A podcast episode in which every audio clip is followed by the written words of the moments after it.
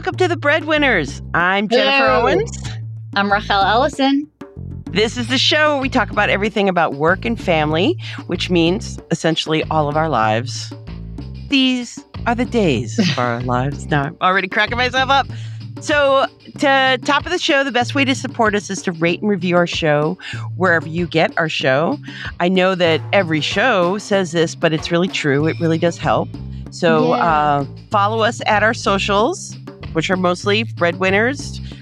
Sending questions and comments our way, checking out our breadwinners merch at the link in the episode description. Hey, you know, how do you want to start the new year but with breadwinners merch?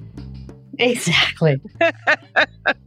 So this season, we are starting something new. We are looking each week at a concept or a trend or something we just all know about working and women, and we're attempting to track it all back to where it starts. And once again, with this episode in particular, my goal is to blow Raquel's mind with my Mhm. findings, or at least, you know, mildly surprise her and impress her with my tiny m- amount of knowledge. So, you know, are you ready to get to work, Raquel? I am ready. Let's do it.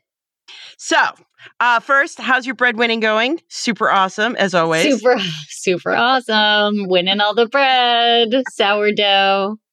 Here we right. go. okay. totally. I'm totally taking us off track already.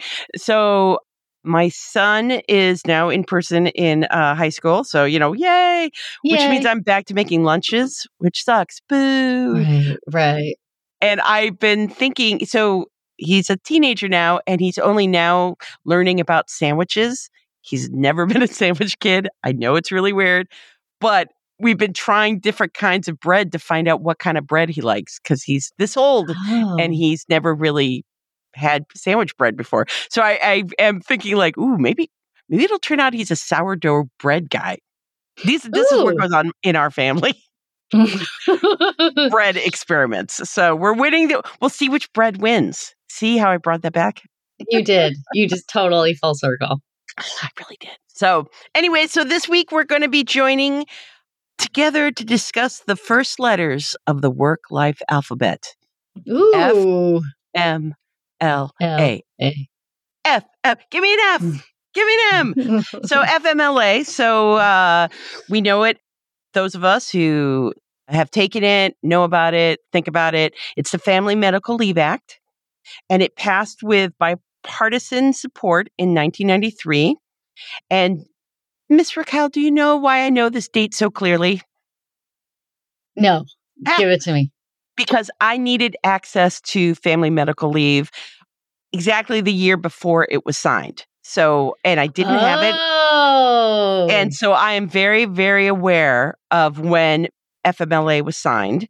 And so we're going to get into that, but because I'm getting ahead of myself, but I'm going to start us off with a quiz. Did you do the uh, pre show homework? Okay, here's the quiz. You know, and I know if you ever read any story about FMLA and paid leave and all the like, it always starts with the US is the only first world country without a paid leave law. And now, do you know what the current number is of other countries that also don't have federally mandated paid leave? Where are we now? Where are we now? Oh, I can't even do this. All like all that comes to mind when we talk about we talk about this is Papua New Guinea. well, the answer is six, and Papua New Guinea is still one of them. And back in the day when I would do these stories for Working Mother, it was really hard to get the names of the other countries. We've gotten it now, we have them Uh huh.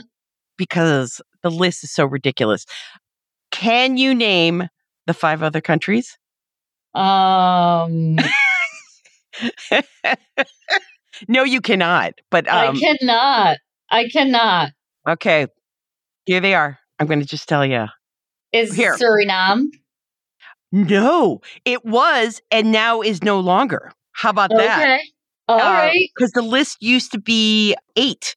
And then, yeah. So here, I'm going to give you the list. You can read off the list. Marshall Islands, the Federated States of Micronesia, Nauru, Palau, Papua New Guinea, and Tonga. There you go. There you Oh. go. Oh, and of course, the United States. So, as I was thinking when I was putting notes together for this, one of these things is really not like the other. it's like, how did we not get here? So, Yeah. That's a good question. in our previous episode, we talked about the phrase working mothers and how it came into use in the 80s as college educated white women flooded into the workforce.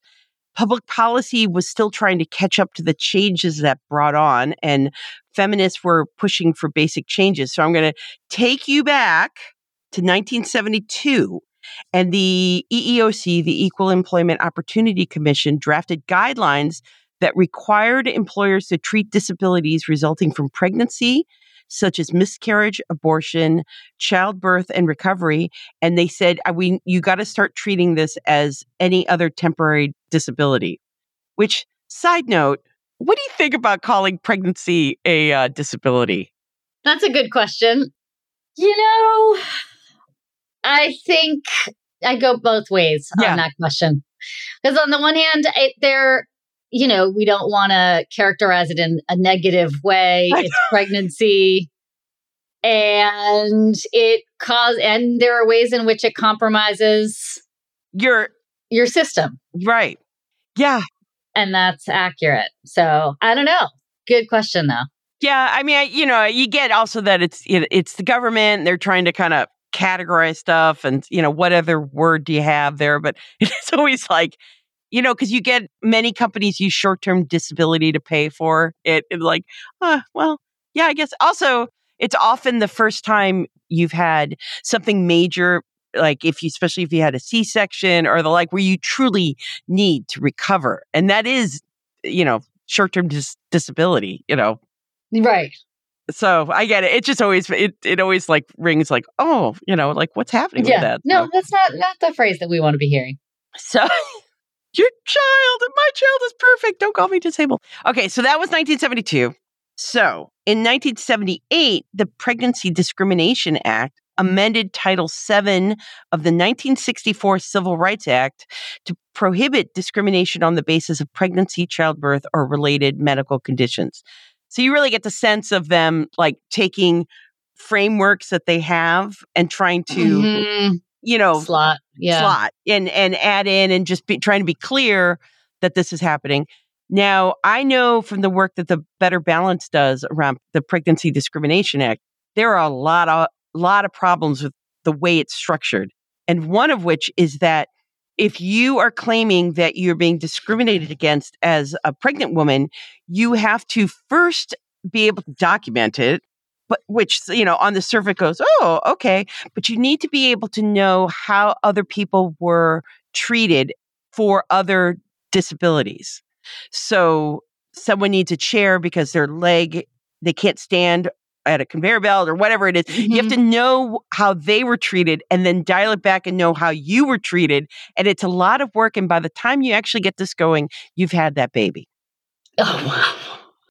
And so it's different than I believe, and now I'm I'm a little off the uh, my notes for this stuff, but other har- forms of harassment, uh, there's an assumption that they're you're coming forward, and you start from the idea of you have an issue, and now let's deal it from it from there. For pregnancy discrimination, you have to go define the issue before you can bring it back and say it's happening to me. So it's just super hard, and that's why Yeah. the, the way it's the way the law looks at it has to be changed and that's the, a lot of the work that that they work on is trying to get pregnancy discrimination act to the point where you can just start you there it's defined and you can say it's happened to me Mhm. and now let's trigger the various things that happen so so in any case we're looking at the um, we've gone back to the 1964 civil rights act and looking at you know that's where title 9 comes from this is title 7 and now they've added this amendment to it to say don't be picking up people for being pregnant because as we remember this is you get pregnant you lose your job you get Right. married you lose your job this is not that far in the past that all this stuff was happening so yeah. and mind you, people are still facing pregnancy discrimination all the time in this country. It did not go away with that law. Nope. So these laws were meant to protect us as we entered the workplace, But as I wrote there, there weren't many protections yet for when we had to step away from the workplace. So, Right. you know, it, takes a while for, you know, society to catch up and then the laws to catch up. So, Megan Sholar, who was a lecturer at Loyola, Loyola University Chicago, talks about the history of paid leave in her 2016 book, Getting Paid While Taking Time.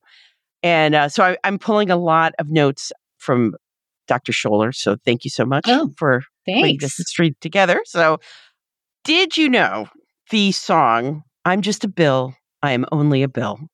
Because I'm going to reference that in this. Yeah. And can you sing it now? no, no. Was it Bill on Capitol Hill? But how's it go? Uh, oh my God! Now I'm just a bill. Yes, I'm only a bill, Only a Bill. and I'm waiting here on Capitol Hill. Hill. Right. So this is this is basically the history of FMLA. So we're going to cast her memory back to 1984. Okay. This is the earliest version of what will become FMLA, and it's called the Family Employment Security Act, or Okay. FESA. We could have had a different alphabet. So, how many weeks do you think they called for? Two. Huh? Actually, completely the opposite 26. Oh wow.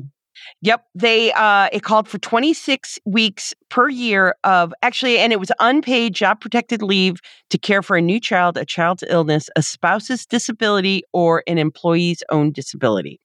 Oh wow. She said in a concern as old as time, she notes that most activists wanted paid leave, but they worried such a bill wouldn't pass. Mm, I don't know where she gets that idea from. I mean, that just seems so freaking stupid. No, such an unfamiliar, Come on. unfamiliar concept. So FESA was never formally introduced into Congress, but it threw up a grappling hook to get the climb started. And now we Mhm. will sing Miley Cyrus. Maybe we need to a playlist. It's the climb. So um I don't know that one. oh my goodness. I, will be sending this to you afterwards and I will be linking to it in the show notes. Though everyone else listening to this knows this song. So I think Yeah. you do too. I swear to goodness you do. But okay. Okay, so now we're in 1985. 85 rules, as people in my high school would have said. Pat Schroeder, the representative from Colorado, introduced the Parental and Disability Leave Act, which mandated 18 weeks of unpaid job protected leave for new parents and 26 weeks to care for a sick child or an employee's own temporary disability. And this made it through two House sub- subcommittees before it stalled. Huh. So, man, so we're into the 80s. Yeah. And then 86, we get the Parental and Medical Leave Act. You know, our name is starting to come together. You know, Good. this is like the rewrites on the movie, you know. right. Okay, so maybe we need a bump, bump, bump. Now the Republicans get involved because now it's past subcommittees. So Right. they've pushed the company size up from five employees to 15 employees, which is FMLA is what? What's the, is it 50? 50 employees living. you know, so early on, the act is kind of like, eh, you know, you just need to be a company. And now they're starting to pull it up. So they also set eligibility requirements at 500 hours or three months of employment. And they changed the total time for either medical or parental leave to 36 weeks over a two year period. Oh, so yeah. And then the AARP also got involved because they said this would be great for caring for a spouse or an elderly parent. And that's when it became Family Medical Leave Act. Ta-da! Oh. Yeah. Which is isn't it funny? It's like, oh, well, kind of of course the AARP would see this as a spouse, you know, that's the topics they're caring for. And um, you know, I don't know, it's we're we're at a pretty good point at this point. Yeah. Don't you think, you know, like it's like this is the point. It's compromise. We're getting all this stuff together. We're doing Yeah. stuff. And so if you remember I'm just a bill, he sits there on Capitol Hill. Yep. The little boy comes up and he sings a song and he's like, "Oh, you know, this is so great." And so and then he walks on after a while after the community hearings, that's my favorite part of I'm just a bill. And uh and all is well and he gets stamped into law. And that is exactly not what happened to FMLA. it is exactly the opposite story. Yeah. So, despite all the hard work, all the compromises, there's a 1990 version of FMLA, and it is put forth to President George Herbert Walker Bush, who immediately vetoes it. And he declares that he supports family medical leave, but only when it's allowed to be provided voluntarily. And so I just sent you his take on FMLA. Would you like to be George H.W. Bush for us? Yes, I can't do the voice though. So it's just just going right. to be me. I want to strongly reiterate that I've always supported employer policies to give time off for a child's birth or adoption or for family illness and believe it's important that employers offer these benefits. I object, however, to the federal government mandating leave policies for America's employers and workforce. Great.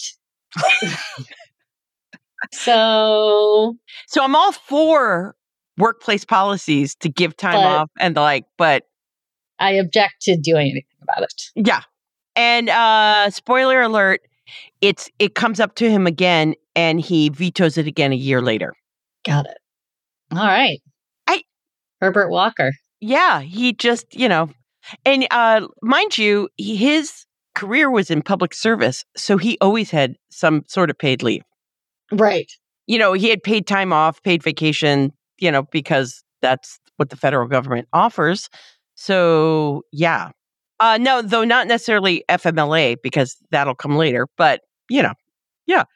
So, if I may remind you of my story, these are the years that a certain young cub, starry eyed cub reporter named Jennifer gets a Hmm. job in Greenville, South Carolina.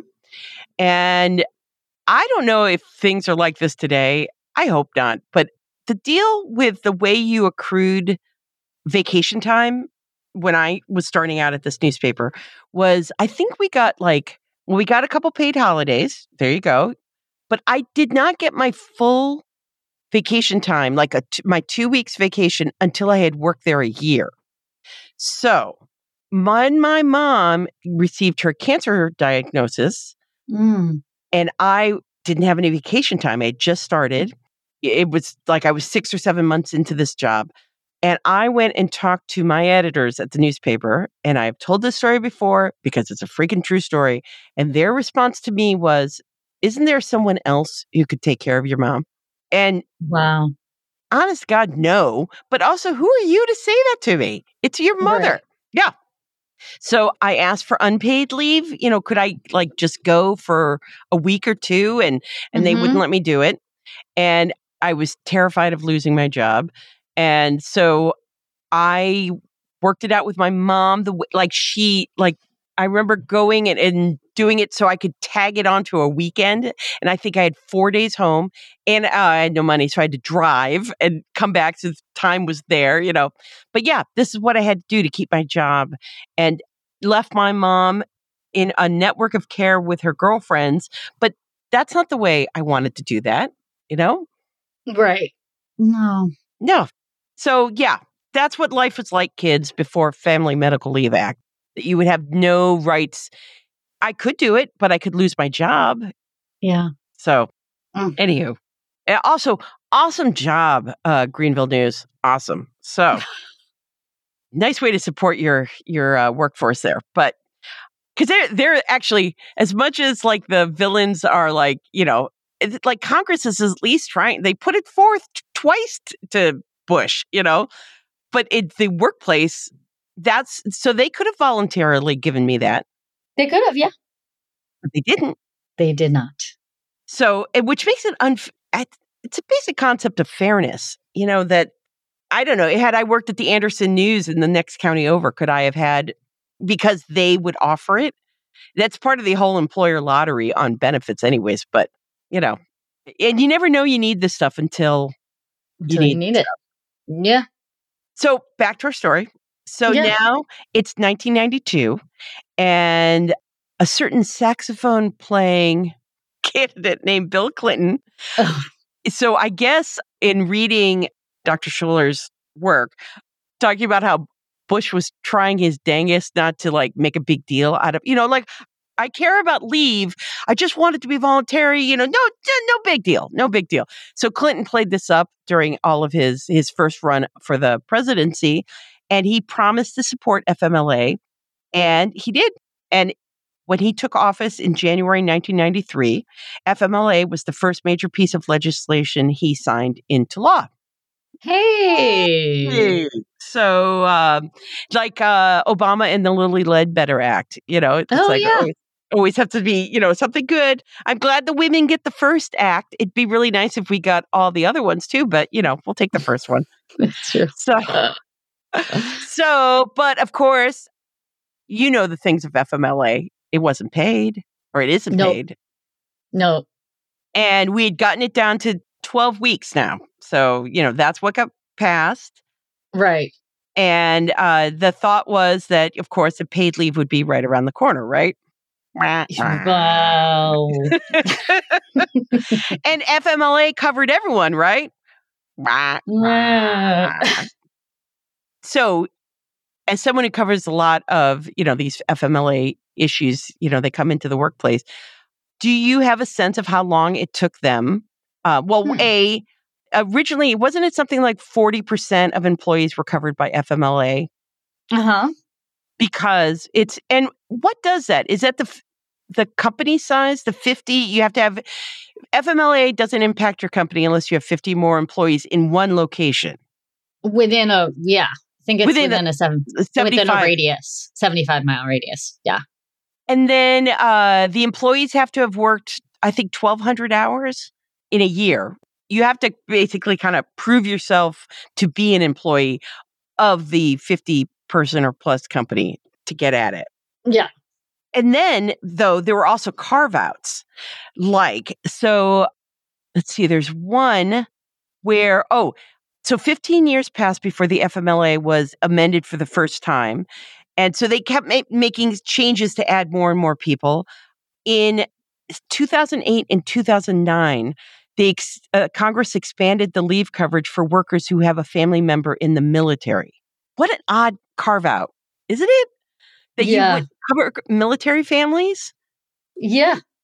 I, I and uh, like we could do a- like I don't I like who they defined and why I didn't go full on deep into that, but like what? I remember that one and and being surprised back then that the military somehow excluded you from FMLA again unpaid leave. Right. and also doesn't it say the FMLA does not guarantee your job back? It guarantees you a similar job right it's not it's they don't have a, a requirement to hold your exact job Right. so yeah No, there's, they don't. there's some issues so um, in 2009 the law was amended again to acknowledge that fmla has special rules that apply to airline pilots flight attendants and other airline crew members which I, it's it's interesting i i, I That th- that's another one to go deep that acknowledge that fmla has special rules that apply to the way eligibility is calculated for the airline pilots flight attendants and other airline crew members. I'm not even sure i wrote that down Yeah. i'm not even sure what that means. Like we're just going to acknowledge that we're treating you differently. I, I and so then something happens up in the air, yeah you can't take leave. Okay i might be for that. I'm out. And then 2015, the Department of Labor revised the definition because that's always a thing that as they execute this stuff, like the agencies are able to, like, they have power within these laws, right? So um, Mhm, they mhm. defined spouse under FMLA to ensure that legal same sex marriage qualifies as a spouse and that can take FMLA to care for their spouse or family member regardless of their state of residence. So, Hmm. you know, you wonder what was what was happening there, but Yeah. Not entirely sure. today we're up to 56% of employees are now covered by FMLA, Oh, which seems hey. real slow. Yeah. 56. I mean, my goodness. I mean, so, uh, and right now, as we record this, paid leave, I was just on a call yesterday and talking about the fight for paid leave continues. It seems to all be, uh, hopefully, when you hear this episode, it will have passed. All will be well, right with the world, and it'll be the end of Christmas story. And we'll have gotten four weeks. But there's a lot of, uh, it's, it's a lot of advocating to Joe Manchin in West Virginia because he seems to be the key to that that falling out of the bill. It's already fallen out of the bill and the outcry was such which thank you to everyone that puts time to uh, say these things and say this is wrong but put it back in for consideration. But it's not it's not there. It seems like the easiest thing to include in the bill. Right. Because you know we're talking about i based on the family act the family act is based on a unemployment insurance approach where we're all putting in a, a tiny sliver of our pay into an insurance fund that we then pull from when we need it so right just pay for it. just let us have it. You know why? Why can't we have nice things? So why can't we have nice things? So, so I'm gonna uh, quiz you now because you know who doesn't want to be quizzed? You know during a a live show. So there we go. Are you oh, ready? Boy. I don't know. Here we go. Here we go. Lightning round. How many Americans want paid leave? Oh, interesting. I should know this one. It's in the cis. Nope, higher than that. Eight. Oh, it's in the eight. I was in the 70s, so it's six percent. Pretty close. Eighty four percent.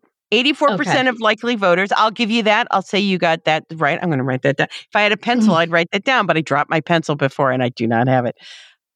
84% of likely voters, which includes 74% of Republicans and 74% of Republicans, and then it said, um, this is from a, a poll commissioned by Paid Leave for All Action Fund. 55% of surveyed Republicans would support a federal leave standard even if they had to pay more in taxes to sustain it. Everybody wants paid leave. Why is this yeah. ever? Raquel, tell me why this is a thing. Why? I don't know. Is there anything that we is all agree on? What? Is there anything in this country we all agree on other than we would like a little time to care for our family? Okay. How many Americans have access to paid leave currently? 16%. You're you're pretty good. It's 21%, but you know. Oh, it's gone up. So the last time, yeah, the last time I in like 2017 was the last time I knew this number for sure. So it's, it's gone. Yeah, right. It, it, it, same for me. They're like, oh, the number, like, oh, it used to always be eight countries didn't have paid leave. You know, now it's six. Right. Currently, 21% of U.S. workers have access to paid family leave, and less than half of us have emergency medical leave. So about 40%. So, which I take to mean like short term disability. I think, you know, it, everybody calls it something different of all who do have this is a tough one. Okay, so focus on the structure of my question. I swear to God, it makes it. Of all who take FMLA leave, how many do it for themselves, for their own health? I have no idea what the answer to that question is. Just over half. Really? Actually using FMLA for our own health. Huh. Isn't that crazy? I mean, I because it's right. The argument is always talking about new babies, your spouse, and others. Though just over half also means half is almost half is for others. But the need to take care of ourselves is is vitally important too. And I yeah. like I, my mind immediately goes to: Is there a marketing pitch to be made that way, talking about individuals, or or does it go down easier for the people who don't seem to like it that it's for others in your family i don't know which which would go better? Because is it like we're all lazy and we're going to use it you know you know there's always a sense that we're going to take advantage and not go to work and you know for our unpaid leave? Yes exactly that's what we all want. Yeah so right now the bill that biden has it just it got out of the house as we're recording this. It's four weeks of paid family and medical leave, down from the 12 that was initially proposed in the Democrats' spending bet plan. You know, it would get us off the uh the you know the six lists. You know, like no, it, whatever. But Claire Cain Miller in the Upshot in the Times did an Mm, yes. interesting rundown, which I'm going to share with you, that even if we get it, we're still an outlier. Really? Yes. So check out what I sent you. Okay. So, of the 186 countries that offer paid leave for new mothers, only one, okay, one, the four country formerly known as Swaziland, I'll give you that. thank you, offers fewer than four weeks. Of the 174 countries that offer paid leave for a personal health problem, just 26 offer four weeks or fewer, according to data from the World Policy Analysis Center at the at UCLA. So, and here comes uh, one more stat for you. Globally, the average paid maternity leave is 29 weeks, and the average paid paternity leave is 16 weeks. The center's data shows up to 2019. Isn't that amazing? Yeah.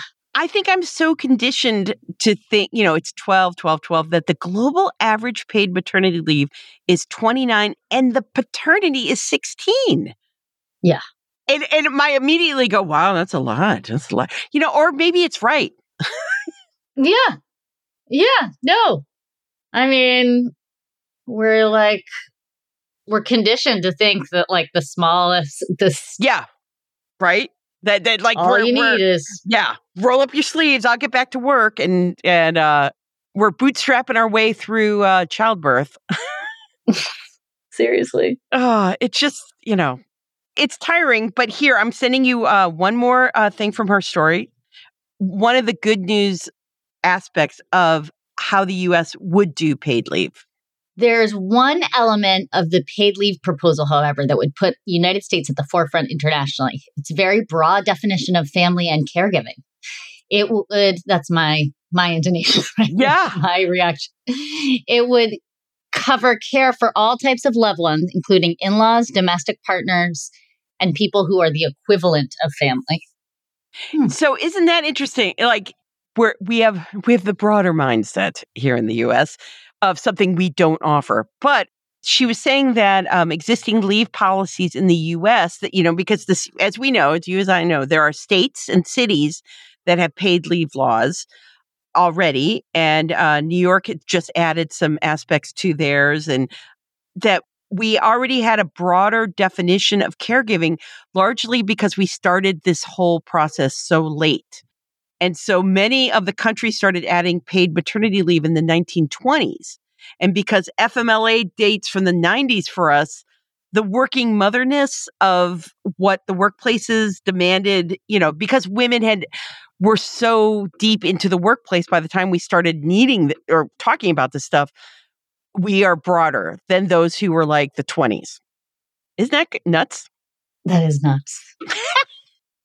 so I don't know. I I mean, do you think uh, part of me thinks of it's akin to um like same sex marriage or the like like you know oh my god the apocalypse is going to come if we have this.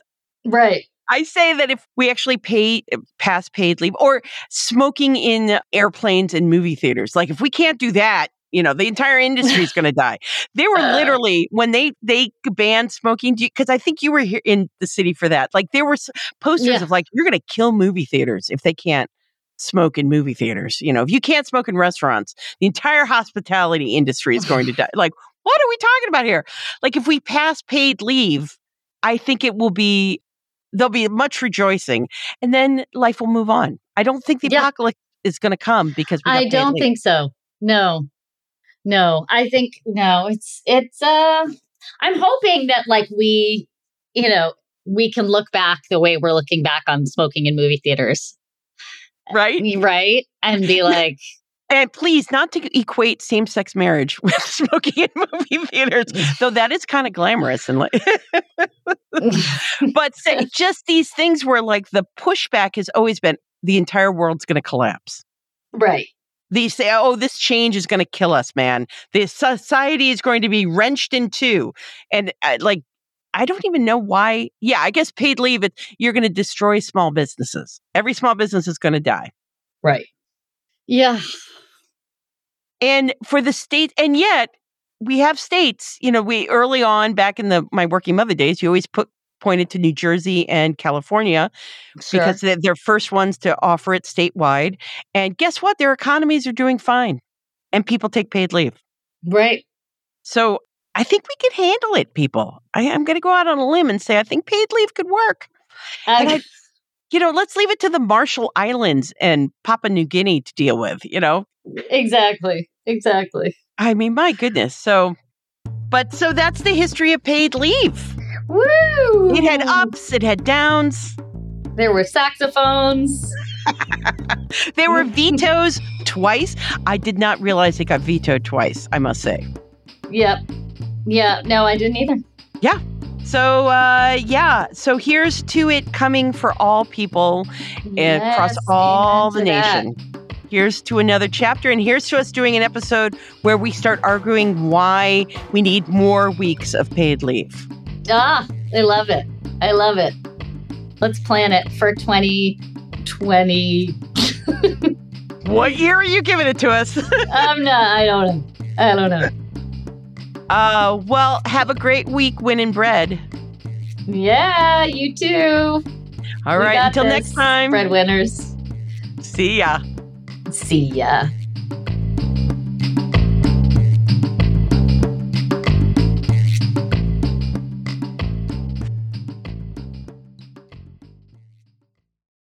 This podcast is part of the Sound Advice FM network. Sound Advice FM, women's voices amplified.